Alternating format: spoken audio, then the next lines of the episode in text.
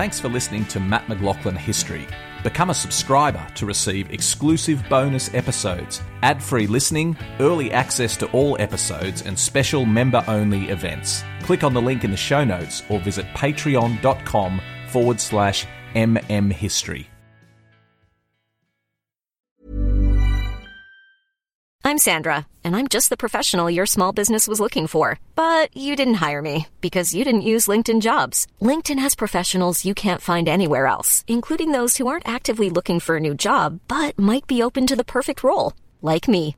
In a given month, over 70% of LinkedIn users don't visit other leading job sites. So if you're not looking on LinkedIn, you'll miss out on great candidates like Sandra. Start hiring professionals like a professional. Post your free job on linkedin.com/people today. A living history production. This is the Living History Podcast, broadcasting live across the airwaves.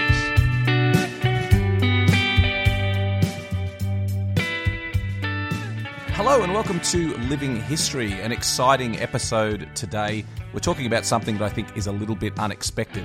We're talking about soldiers who were trapped behind enemy lines, not during the Second World War, but during the First World War. And I, I tell you what, when I first started learning about this topic, I didn't even realize this was a thing. I didn't even realize that First World War soldiers could become trapped behind enemy lines. It's an absolutely fascinating subject. To tell us all about it, we've got John Anderson, who wrote a fantastic book about this called Trapped Behind Enemy Lines. And John is one of our great battlefield historians who leads tours for us in France. He lives in the Somme region. He's joining us now on the phone. He's going to tell us all about this fascinating chapter of history. John, thank you for coming on the program.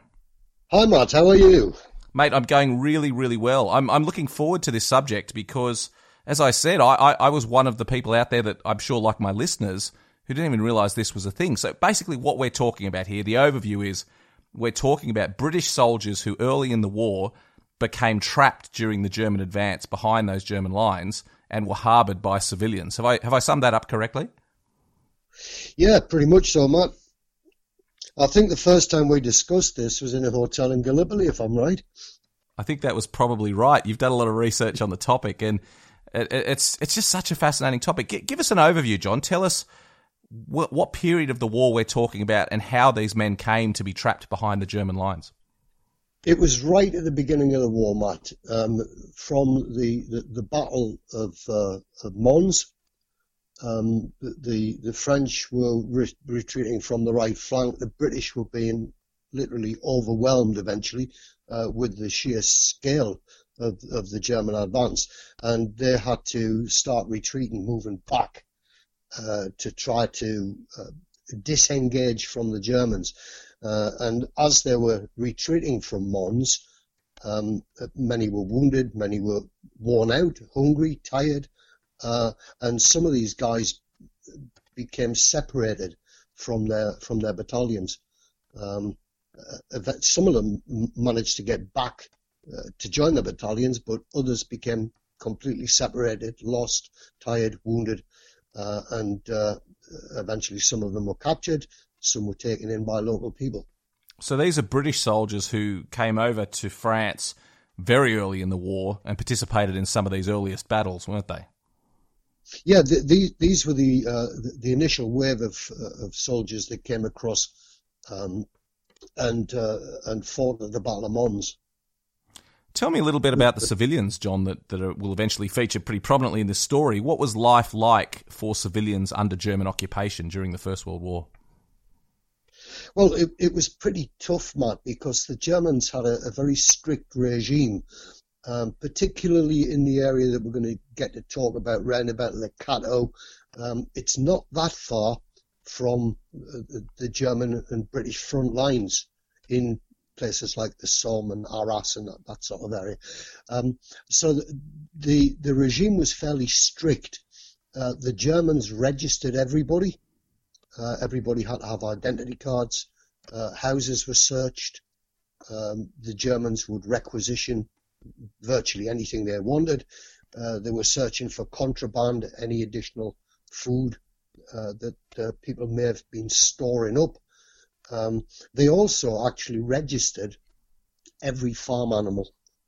Um, so every chicken, every cow, every sheep, uh, they, they were all kept uh, in a register, and families, farmers weren't allowed to slaughter animals without direct permission from the Germans.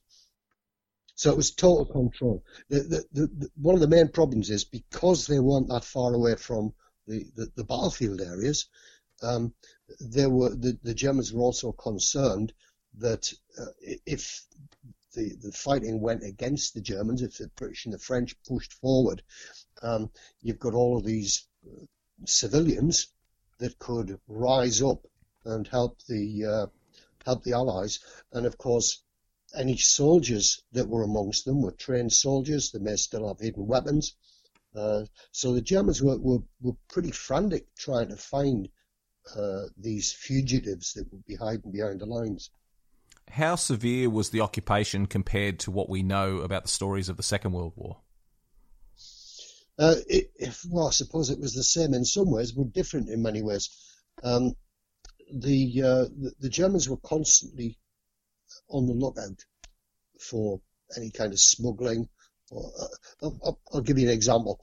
It was a capital offence during the First World War for any civilian to have a pigeon. To have a, a pigeon? Capital offence. To have a pigeon.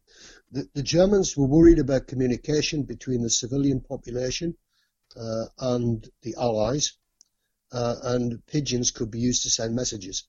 So it was a capital offence to have a pigeon. Now the French eat pigeons. Many of them had uh, had sort of dovecots and places where pigeons would roost. They would breed them. They would use them for food.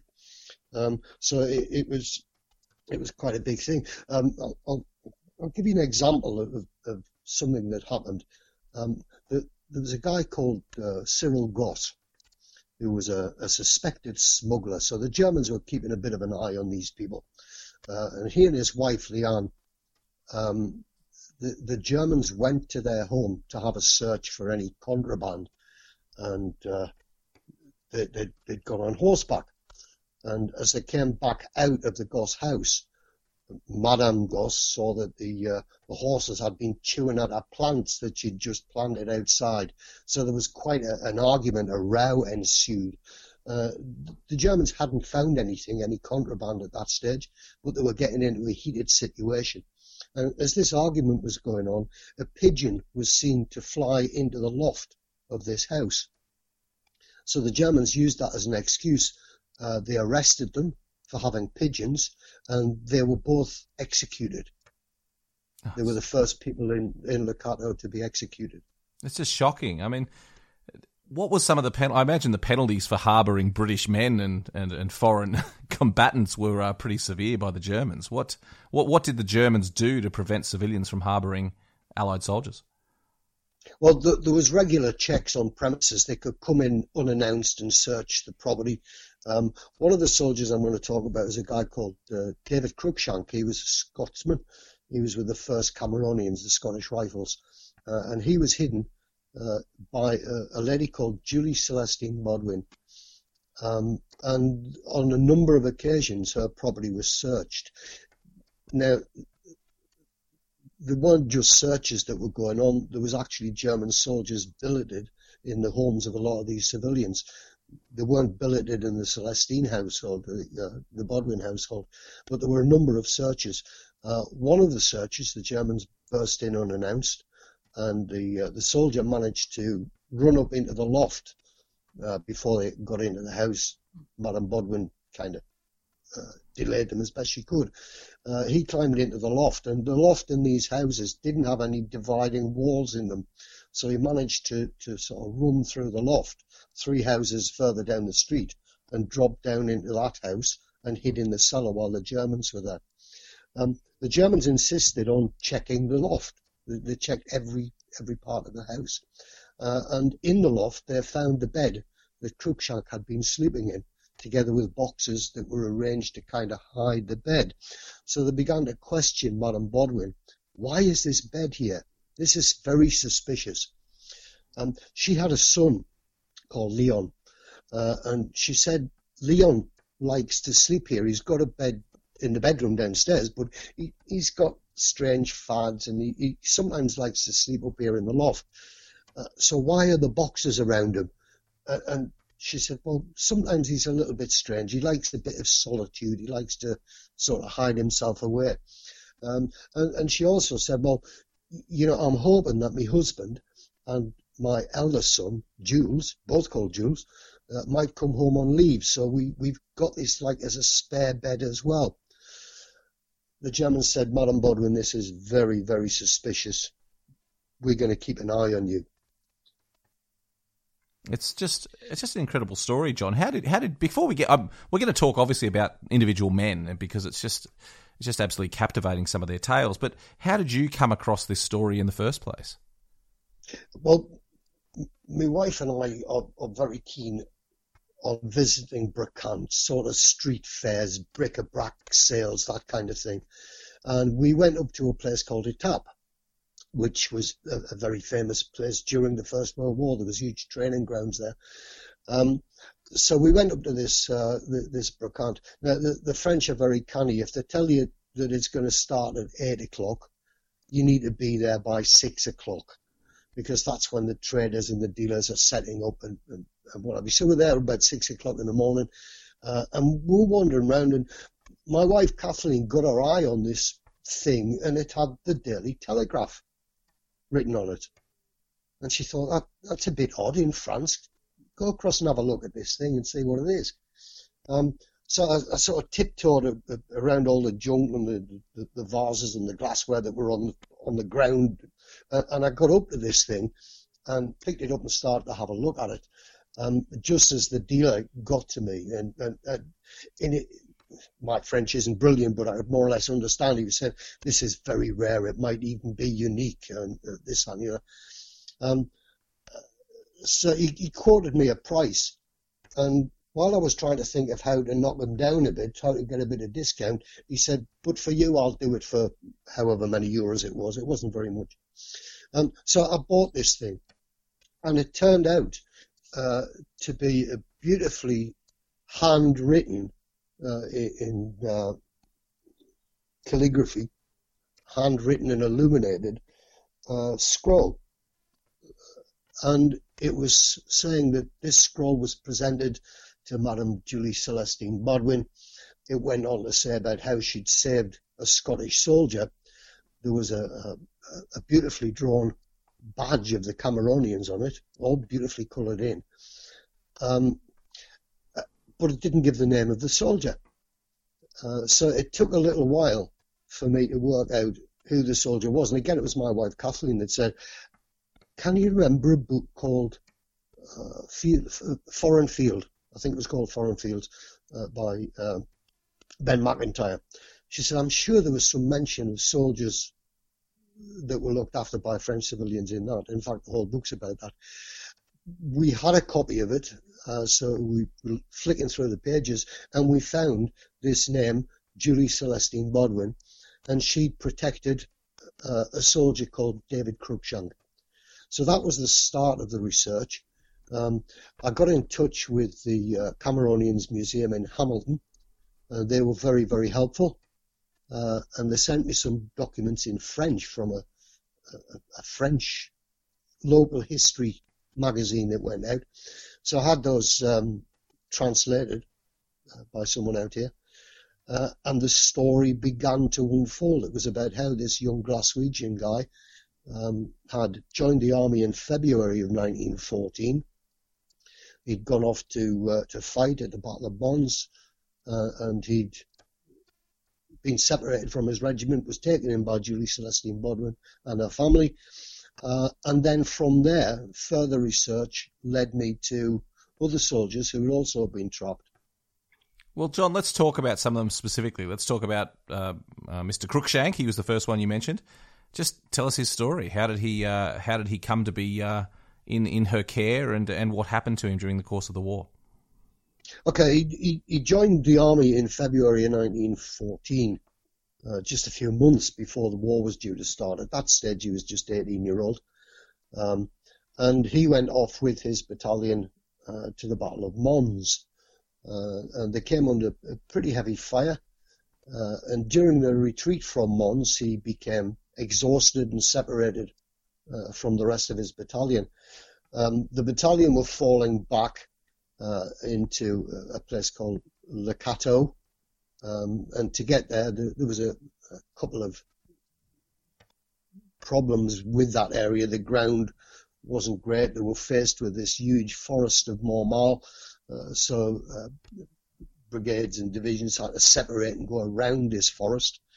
Um, so there was a lot of confusion. Guys, uh, David it said was wounded, uh, exhausted, um, and he found himself in uh, in Le Cateau on the morning of the 26th of August, 1914, uh, just as the British Army were moving back from Le Cateau to make a stand uh, just behind there to try to hold the Germans off. Um, so as David is in the streets of Cateau, the Germans are beginning to occupy the town. The Battle of Cateau is in, in full swing. Um, and David's simply lost and alone. He's, he's by now he's just 19. Um, he's only had a, a, few months of basic training, so he's not an experienced soldier.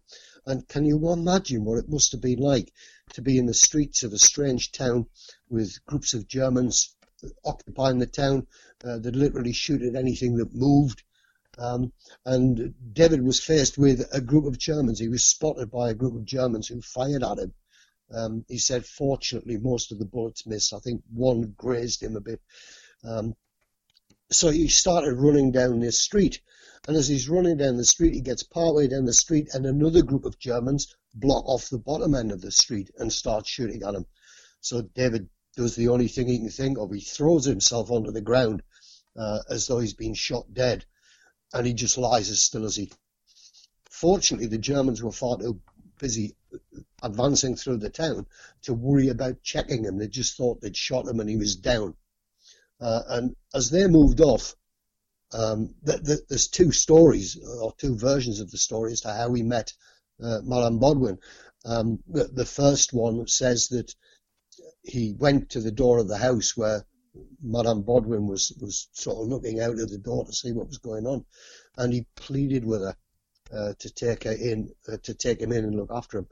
Um, she herself, her husband, and her eldest son Jules were away fighting the war with, with the French forces.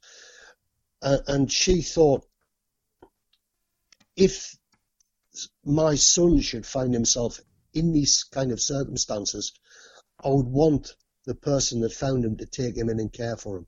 So that's what she did. She took him in uh, uh and she started looking after him. The other version, told by David a few years later, was that he ran through an alleyway between the houses and hid in the garden, and then.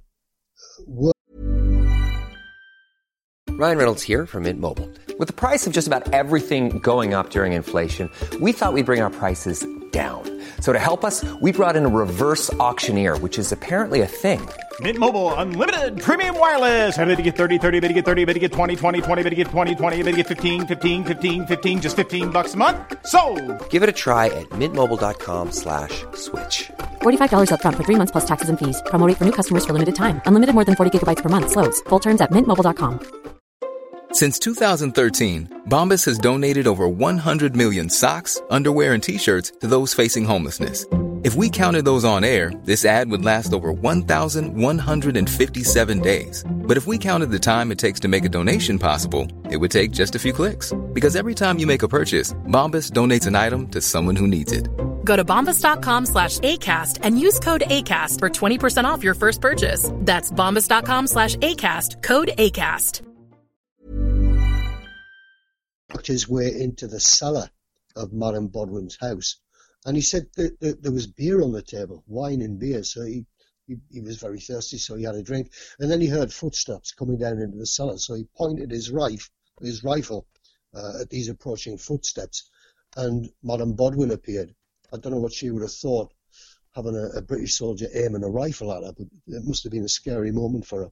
But either way, whichever is true, um, Madame Bodwin took him in um, it was a very courageous and dangerous thing to do because, of course, being found to be hiding a fugitive Uh, the rules were very strict. Uh, that there was a strong possibility that uh, she could have been executed for hiding this this British soldier. Uh, but she decided to take him in despite the risks. She cleaned him up. Uh, she tended to his wounds. Um, but he needed a bit more care than she could give him, a bit more medical care to, to get him back on his feet. Uh, so there was a local doctor called Pierre Tyson uh, that she trusted with the secret uh, of, of, David being hidden there. Initially, he was hidden in a little hut at the bottom of the garden that was kind of overgrown with ivy and stuff like that. Um, but eventually, he was brought into the house, and they had a little hiding place built in the, uh, the loft for him. And what happened to him over the, uh, the the course of the next weeks and months, John? After this period of of, of rest uh, and building his strength up again, um, he, he, was going mad in the confines of this small house. Of course, it was very, very dangerous to, to go out into the streets because of the German patrols, uh, because somebody might see him and recognize him and, and you realize he's a German soldier. But they, they, they managed to, uh, to, to get him some sort of workman's clothes. And uh, he and Julie Celestine's son Leon, uh, once it was dark, uh, would would go out into the back streets and have a little bit of a wander around just to get some exercise. But this was never going to be enough for David. So someone had the idea of dressing him up as a woman. He was only 19. Uh, he said he didn't have much of a beard. Uh, he was fairly fresh faced. Um, so one of the neighbours, a girl called Amy Olivier, had become quite friendly with David. She used to bring him sweets and cigarettes and things. Uh, and it's thought that she had the idea of dressing him up as a woman. So they, they got clothes from various places, and a cousin of Julie Celestine Bodwin was a hairdresser, so he managed to acquire a wig. Um, so David got himself all dressed up in these women's clothes and came into the living room where two or three people were. Uh, and he said, What do you think? And Amy said, Well, David, you look like a woman, but you act like a man. So she took it upon herself to, to teach David how to act more uh, in, in much more feminine way, if you like, hand gestures, head movements, that sort of thing. And, and one of the things she did was she got a length of string and tied his ankles together so that he couldn't take a, a long stride when he was walking. And after a period of practice, he kind of got into this way of acting in a more feminine way.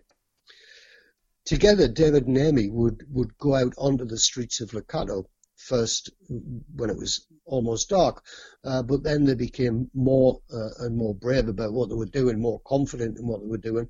Um, and, and, it wasn't unusual for David and Amy to be wandering around the streets of Le Cateau in daylight, just walking past German patrols. How long was David harboured by the family for?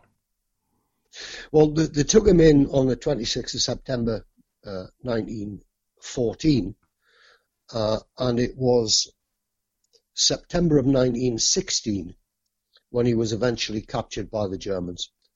Um, he had been betrayed. Um, David tells a story that when he was running through the streets of Le Cateau during the Battle of Le Cateau in August of 1914, he sheltered in a doorway, and there was a, a, another woman sheltering in the doorway who got a good look at him.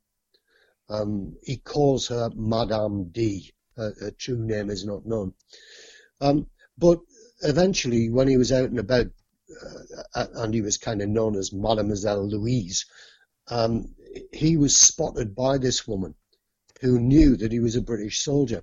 And she started making uh, romantic advances towards him, if you like.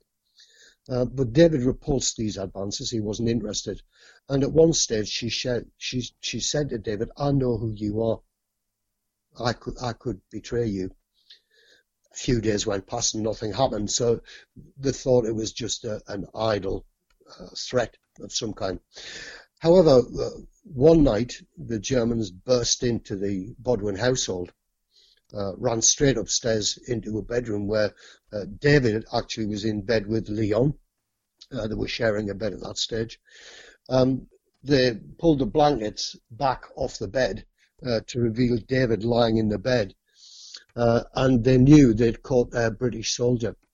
So David and Madame Bodwin were taken to uh, the cellar of, of, a local convent that was being used by the Germans at that stage as a headquarters. They were locked up in the cellar uh, of this convent, uh, and eventually uh, came the day for a tribunal, a court case. They were brought in front of uh, German officers who were acting as judge and jury effectively. Uh, the evidence was laid before this this tribunal. Uh, and David swore that he'd never left the house, that he, you know, he wasn't a spy. He just stayed in the house all the time. Uh, but the, the, Germans wouldn't believe wouldn't believe what he was saying. Um, so he was sentenced to death. At this stage, Madame Bodwin, who was who was in the tribunal room, uh, made an impassioned plea uh, to the Germans. She said, "You know, my husband and my son are fighting with the French army. I have no word of them. Uh, you know, please don't don't take this young man away from me. Um, the, the, Germans went back and checked their records uh, and came back to Madame Bodwin and said, well, your husband is a prisoner of war and your son was killed in September of 1914.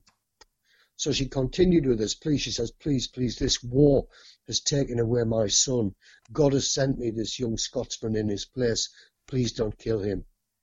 So they actually commuted his sentence to imprisonment.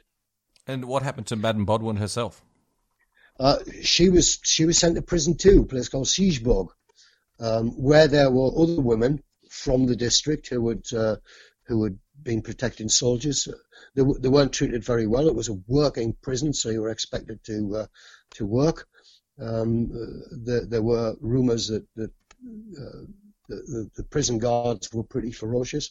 Uh, in fact, it said Madame Bodwin lost a couple of teeth when she was being knocked about at one stage. Um, so she was sent to prison for the rest of the war. Uh, David was in, in prison also. Uh, in fact, the first his family knew that he was alive was a photograph of David that was taken while he was in prison. Apparently, these prisons had photographers and various other services, uh, and they would sort of barter for uh, for their services. Uh, and the, the photograph's like a postcard-sized photograph of David in a quite bizarre mixture of uniforms.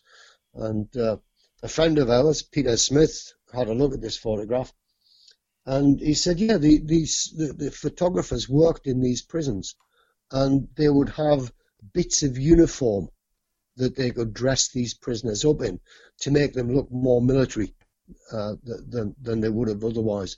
And this photograph was taken uh, in prison and it was sent by David to his family in Glasgow. And that was the first word the family had had that he was still alive. Because having gone missing on the 26th of August, uh, 1914, David would then have been presumed killed in action. And so, presumably, he survived captivity and survived the war. Yeah, I mean, the uh, he was released from prison. The war ended, as you know, 11th of November 1918, uh, but it required quite a bit of effort to uh, arrange transport and, and, and uh, what have you for all of these uh, prisoners of war and people who were in prison. Uh, and, and, David was released in December of 1918. Um, he had to go back uh, to uh, to Glasgow to his family and his regiment, um, and then I'm not quite sure how he managed to do it, but by February of 1919, he'd made his way back to Le Cateau. And on the 12th of February 1919, David was married to Amy Olivier, the girl who had dressed him up and who had helped to save him. That's absolutely extraordinary. And and tell me about uh, the rest of their lives. Did they did they stay in France? Did they go back to England? Uh, well, David uh, started off working for the Imperial War Graves Commission, as it was then. Um, but I think there were some rule changes where there was only a certain number of foreigners that were allowed to work uh, uh, in France at, at, that time. So he left the uh, Imperial War Graves Commission, and uh, interestingly enough, I've been in touch with a member of his family, a guy called Glenn Cruikshank. Uh, that was quite an amazing discussion that Glenn and I had. Um, he Glenn said that they, they moved to Paris and decided to run a bar. Um, but it didn't work out very well because David was drinking all of the profits. One of the stories that Glenn came up with was that David was quite a bit of a lad and he'd gone out this day and he'd come back to the bar and his wife Amy with two lion cubs, uh, which he kept in the house. But Amy said he had to get rid of them because they kept ripping the furniture and tearing the curtains down. Um, eventually, David wanted to move back to Scotland, so David and Amy gave up the bar and went back to Glasgow. But Amy just couldn't settle there. She didn't like it at all. So eventually, they moved to a place called Stroud or Stroud in Gloucestershire. Um, and they lived there for the rest of their lives. John, it's just such an extraordinary story of David Cruikshank. Do we know if he kept in touch with the French family in the years after the war? Uh, yes, he did. The, the, unfortunately, there seems to have been a bit of a falling out uh, between Julie Celestine Bodwin and David Cruikshank um, because she wasn't on the guest list uh, of of the wedding when David and Amy were married. So there's there's been some kind of falling out there, um, and also another part of the story was a involves a trip to London a few years after the war, in 1927, in fact. Uh, General Louis Spears who was liaison officer between the British and the French, was touring the old battlefields. And somebody told him about these French heroines who had saved British soldiers during the Great War, hidden them and protected them, uh, and how they were now living as paupers. They had nothing. They were in a very poor state. The housing wasn't very good. Um, so Louis Spears got in touch with Lord Burnham, who then was uh, the owner of the Daily Telegraph in London. And Lord Burnham sent a reporter out to interview these women, one of which was Julie Celestine Bodwin. Uh, they printed the stories about these women over a week in the, the, the Telegraph, and the, there was an incredible response to these stories going out. Um, one of the stories was the story of David Cruikshank and Madame Bodwin. Uh, another soldier, Herbert Hull, who had been taken in by the Cardon family in Bertry. Uh, sadly, he was also betrayed, but he was executed. Um, there was the story about Patrick Fowler. Patrick Fowler was an interesting guy. He was hidden in a wardrobe for four years uh, by the Belmont Gobert family. Uh, he survived the war. Um, but these stories appeared in the Daily Telegraph, and the response was phenomenal. People writing in, how can we help these people? So the Daily Telegraph set up a fund, a charitable fund for people uh, to send them money. Uh, and they, back in those days, they, they, they, raised an enormous amount of money. It was something like three and a half thousand pounds, which in 1927 was a lot of money. Uh, so the Daily Telegraph decided that th- they would do something official uh, with these women. That, that, with the money that they'd raised, they would buy annuities, pensions for these people, um, and they decided to bring them to London to present them with these annuities. Uh, so they, they came to London in April of 1927, and they were feted all over the place. They went to London Zoo, uh, you know, they went to the theatre, um, and uh, they went to the Mansion House in London, where they were presented with these testimonials, these beautifully handwritten testimonials by the Lord Mayor of London. Uh, they were given uh, uh, these annuities. Um, Julie Celestine Bodwin and Madame Cardon were awarded the Allied Subject Medal, sometimes known as the Prisoner of War Helpers Medal, and the two Belmont Gobert women uh, were awarded the MBE. Uh, at the end of the uh, commemoration, at the end of the trip, they were invited to Windsor Castle to have tea with the King and Queen. John, do we know how many men in total were saved by French civilians? No, there's no definitive number.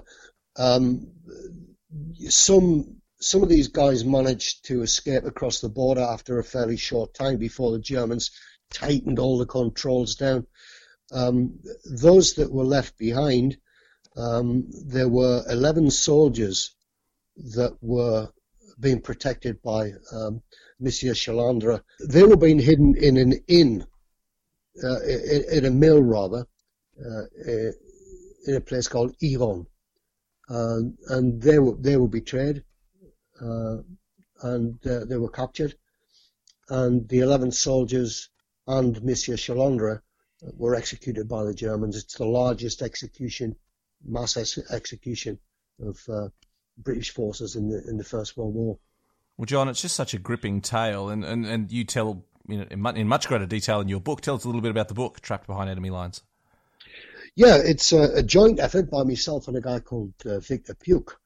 Um, I've, I've, done a fair bit of research on this story, and Vic is a, a, former journalist, and we used to get together and play guitars and mess around, and we would chat about this this story and these soldiers that were trapped. So Vic just one day said, right, look, why don't we just get our heads down and get this all written down and, and get a book written. Uh, so we did over a period of a couple of years. We did a bit of extra research and and, and got it uh, got it published in 2014. I think it was about six years ago now. Well, it's a fascinating story, John, and uh, people can look out for that book, Trap Behind Enemy Lines, and uh, and to learn more about it because it's just such an interesting chapter of the First World War that we don't know very much about. Thank you so much for taking the time to tell us about it today. My pleasure. Thanks for listening. Don't forget to subscribe and leave a review for the podcast, and visit livinghistorytv.com for more great history content. When you make decisions for your company, you look for the no brainers. And if you have a lot of mailing to do, stamps.com is the ultimate no brainer. It streamlines your processes to make your business more efficient, which makes you less busy. Mail checks, invoices, legal documents, and everything you need to keep your business running with Stamps.com. Seamlessly connect with every major marketplace and shopping cart. Schedule package pickups and see your cheapest and fastest shipping options from different carriers. With rates up to 89% off USPS and UPS rates. And with the Stamps.com mobile app, you can take care of mailing and shipping wherever you are. Make the same no-brainer decision as over 1 million other businesses with stamps.com. Sign up with code program for a 4-week trial plus free postage and a free digital scale. No long-term commitments or contracts. That's stamps.com. Code program.